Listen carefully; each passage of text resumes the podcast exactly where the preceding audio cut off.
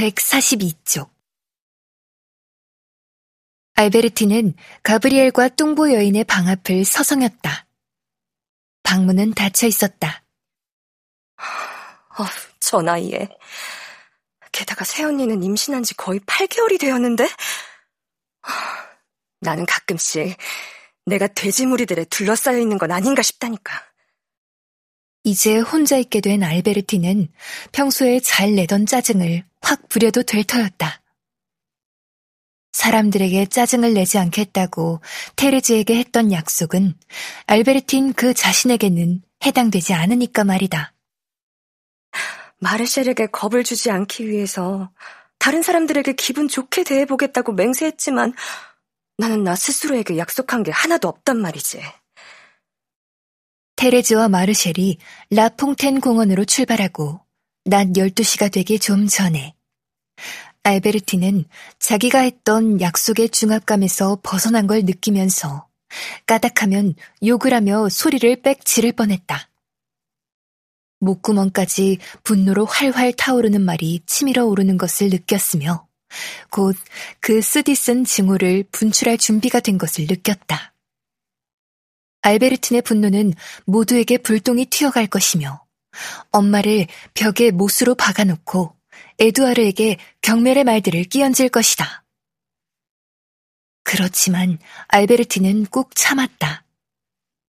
자신이 시작한 상태 그대로 하루를 끝내려고 시도하는 노력이 가치가 있을지도 모른다고. 그리고 아침부터 지금까지 겉으로 친절하고 부드럽게 사람들을 대하는 것이 결국 그렇게 어려운 일은 아니었다는 생각이 들었다.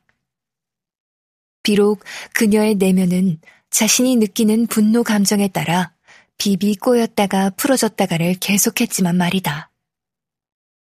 이런 것은 모두 새로운 것을 배우는 과정이라고. 그리고 혹시 이 새로운 인격을 열심히 수련하게 된다면 결국 그녀 자신의 삶이 그렇게 나쁘지는 않다고 믿게 될지도 모른다고 생각했다.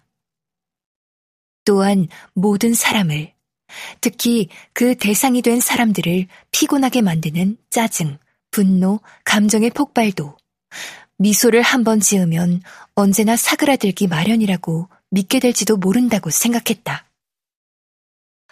한 번 숨을 깊게 들이마시고 열 가지 세. 그리고 미소 지어. 그러나 알베르티는 좀 전에 새언니의 머리를 감겨주고 있었을 때 이미 벌써 참을성을 잃을 뻔했다.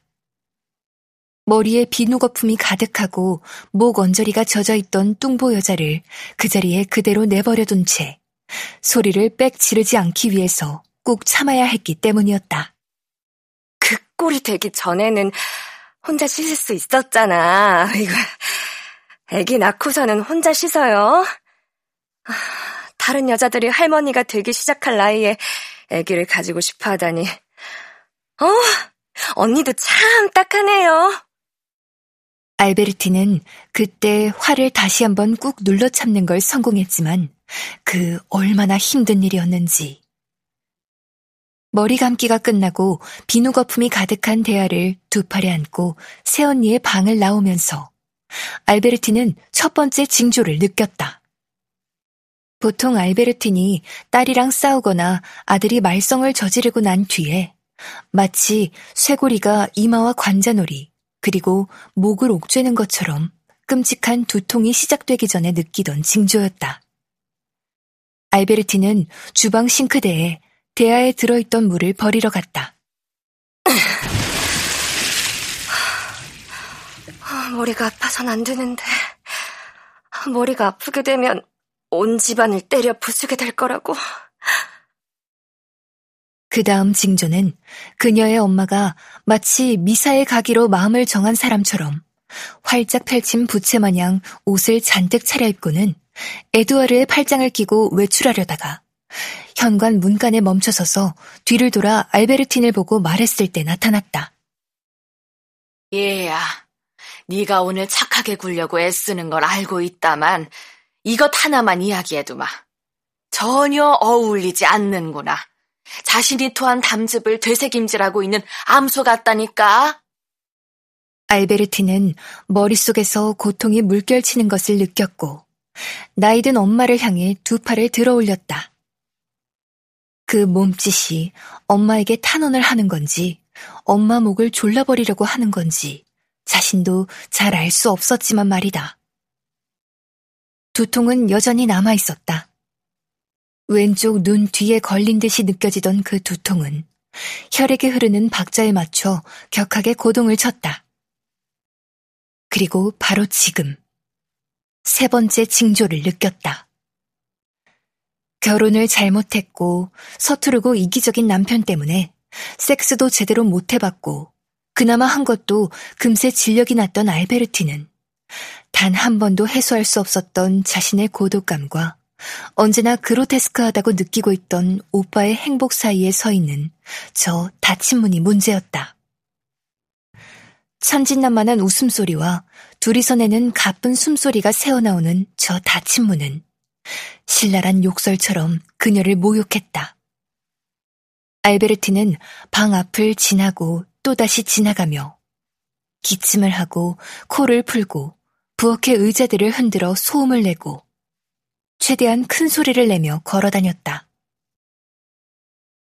가브리엘과 나나를 질투하고 있다고 스스로 시인할 수는 없었다.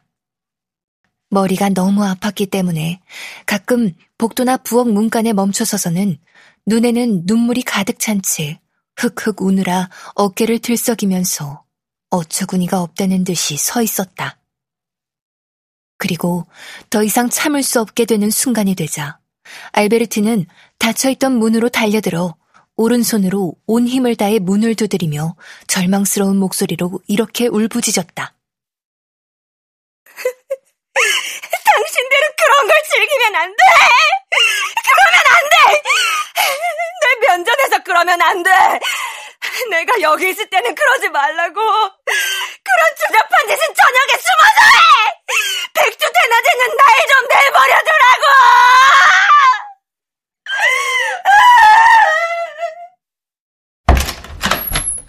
문이 열렸고 알베르티는 오빠 품에 쓰러졌다. 나나는 창밖을 바라보고 있었고 그녀의 두 팔은 소파 양쪽 팔걸이 밖으로 늘어져 있었다. 비그 자르갈이 땅에 떨어져 있었다.